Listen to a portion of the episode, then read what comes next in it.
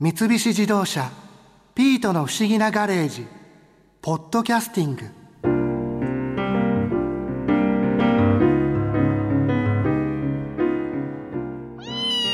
新一さんはマリアさんとモーターショーに行ったんですよね。どうでした？博士のお父さんのカラスもついてきちゃって大変だったんですよ。お客さん、モーターショーはペットを連れての入場はご遠慮いただいてます。ペット？カラスですよ。博士のお父さん、勝手に肩に乗るのやめてくださいよ。カーカー、モーターショーだけにあっちにもカーこっちにもカー。なんですその低レベルのダジャレは。あなた、カラスに何話しかけてるんですか？やっぱりペットでしょう。知らないの？カラスは野鳥だからペットにはできないの。こいつは勝手に肩に乗っただけよ。ほら、シッシッ。あ、失礼しました。マリアさん、さすがです。確かに肩にカラスが乗ってたら怪しまれちゃいますよね。でもそれをなんとかごまかして、いろんな方から自動車の未来の話を伺ってきたんですよ。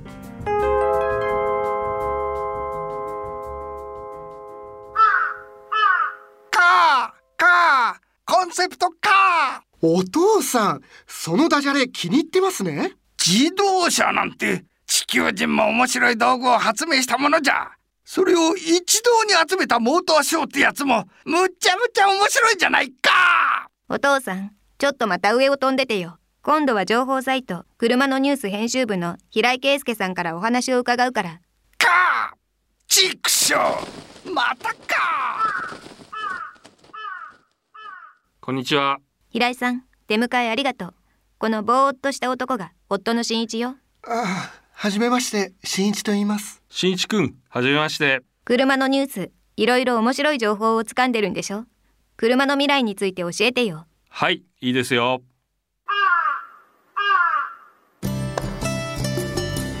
平井さん、今通信の世界で4G が来年の春から 5G に変わるって言われてるじゃないですか。はい。それによって車でもできることっていろいろ変わっていくんですか？今すでに車と外部の通信っていうのはすごく活発に始まっていて、で例えば SOS コールであったりとか、もし何かですね事故が起きたりとかさまざまなアクシデントがあった時にすぐにオペレーターにつながって救急車であったり警察であったりっていうのを呼んでもらうとかっていうのも普通に今できていて、それはもう自然にオペレーターにつないでくれるってこと。そうですね。こちらで何か特別なアクションを起こさなくてもスイッチ一つで、オペレーターにつないでくれるっていうようなサービスがあったり、あとは通信が大容量で速度が速くなれば、車のさまざまな情報というのが外部からでも操作できたりとか、情報を取ることができたりとか、いろいろな可能性っていうのは秘めてますね今。例えば渋滞情報を知る術としては、他の車がここを通ってた場合こんだけ時間がかかってますっていうような情報っていうのが集約されてるんですよ、自動車メーカーの方で。例えばあるメーカーの車が A 地点から B 地点まで行きます、それにこういうルートを通っていきました、所要時間が普段だったら1時間のところ2時間かかってますっていうと、そのルートのどこかで混んでるっていうのは分かるじゃないですか。確かに。というような情報をたくさん集めて、今まさに空いているルートはこっちっていうのは表示できるんですね。それも通信をしながら。これはもうリアルタイムというか。そうですね、集約して、あと予想であったりとか、もうこの時間のこの場所からこの場所は絶対混むというような予想もできてたりするので、そういう情報を駆使して渋滞の予想であったりとか最適なルートっていうのを算出してるんですね。ただし、車と車の通信っていうのも実はもう始まっていて。車と車の通信、例えば、ヨーロッパのあるメーカーではこの先に危険な場所がある、この場所に渋滞をしているとかって、いわゆる危険地帯がこの先あるよっていうような情報、故障車が止まってますよとか、そういうのを前を走ってる車が後ろに走ってる車に情報を渡すんですよ。それによって事故を回避したりできると。車自体がその通信をしてるっていうことは、そうですね、電波というかそのネットを持ってるっていうことなんですか。そうですね、ネットを介してそれをやってます。まあ、今だから車の方にも携帯スマートフォンの中に入ってる SIM カードっていうのはまあ車にも搭載されるので、それを元にネット上にあるデータセンターにつなぎます。その情報を他の車にまた電波で飛ばすというので、まあ、車と車が直接通信をしていなくても、はい、間にセンターを介すことで車同士があたかも通信をしているようにできると、そういうのがもうヨーロッパでは始まってます。これでも車に SIM カードをさせるっていうのは日本でももう始まってるんですか。そうですね、車単独で通信を行うっていうのはもう始まってます。なんか極端な話ですけど、車自体がちょっとスマホみたいな役割になってきてるんです。そうですね、本当に簡単に言うとスマートフォンにタイヤがついたっていうようなイメージになってもいいと思います。でもそうなってくると、例えば車自体がその電波というか Wi-Fi を飛ばしたりとか、そういうことも可能になってくる。そうですね、車の中で Wi-Fi スポットとして作用して自分の携帯とかの操作通信ができるっていうのももう始まってるので。それも始まってるんですね。そうなるとなんか車自体の契約で例えば定額のいくらとか、ね、Wi-Fi を使うためのお金を払えばそれがもう一つの電波を飛ばすものになってる、ね、端末になるっていうことですよね。そうですね、すごいですね。なんかもう全部がつながっていく感じですね。そうですね、まあ、ここほんと数年の進化ですよね。もうね、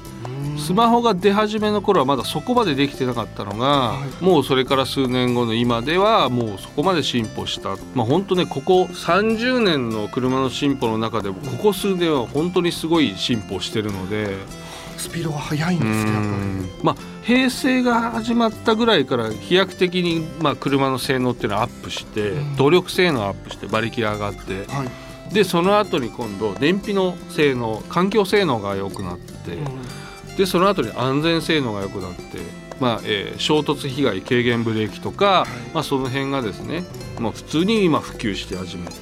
でここ数年の時にその通信に関する機能っていうのが飛躍的にまたアップして、うん、本当にここ数年で通信に関してはそうですね。しかもこれが来年の春で 5G が入ってきたら、もっといろんなことがスムーズにできるように通信がなるってことなんですよね。まだ本当何ができるかっていうのは多分みんな模索中だとは思うんですけど、多分 5G のサービスが始まれば、まあ、また変わったアイデアだったりすごいアイデアっていうのがまたどんどん出てくると思うので、まあ、本当に車で何ができるかっていうのがこれからまたどんどんいろいろできてくると思うので、車自体でその例えばどこかに電話したりとかってする機能はできたりするんですか、ね。もうそれもずっと前からあって、まあ、かつては本当に自分の携帯電話をつなげないとそういうのができなかったのが、もうそういう必要もないとか、はい、じゃあ車で例えば、まあ、ボタンを押せばもうつながってくれて、で何もヘッドセットとかそれつけなくてもそこで喋れば会話ができるんです。そうですね、はあ、それもできるんですね。もう車にあるマイクと車のスピーカーで、はい、もう電話と同じように喋れるというのはもう全くもって問題なくできてるので。すごいなあ。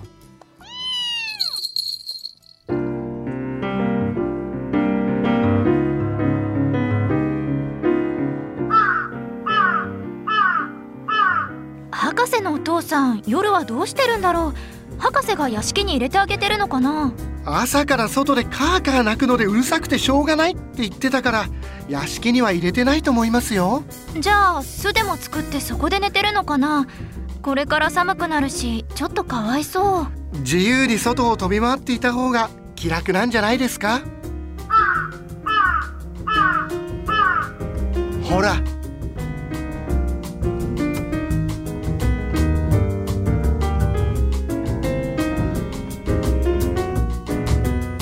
三菱自動車ピートの不思議なガレージポッドキャスティング。このお話はドライブ・ユア・アンビション三菱自動車がお送りしました。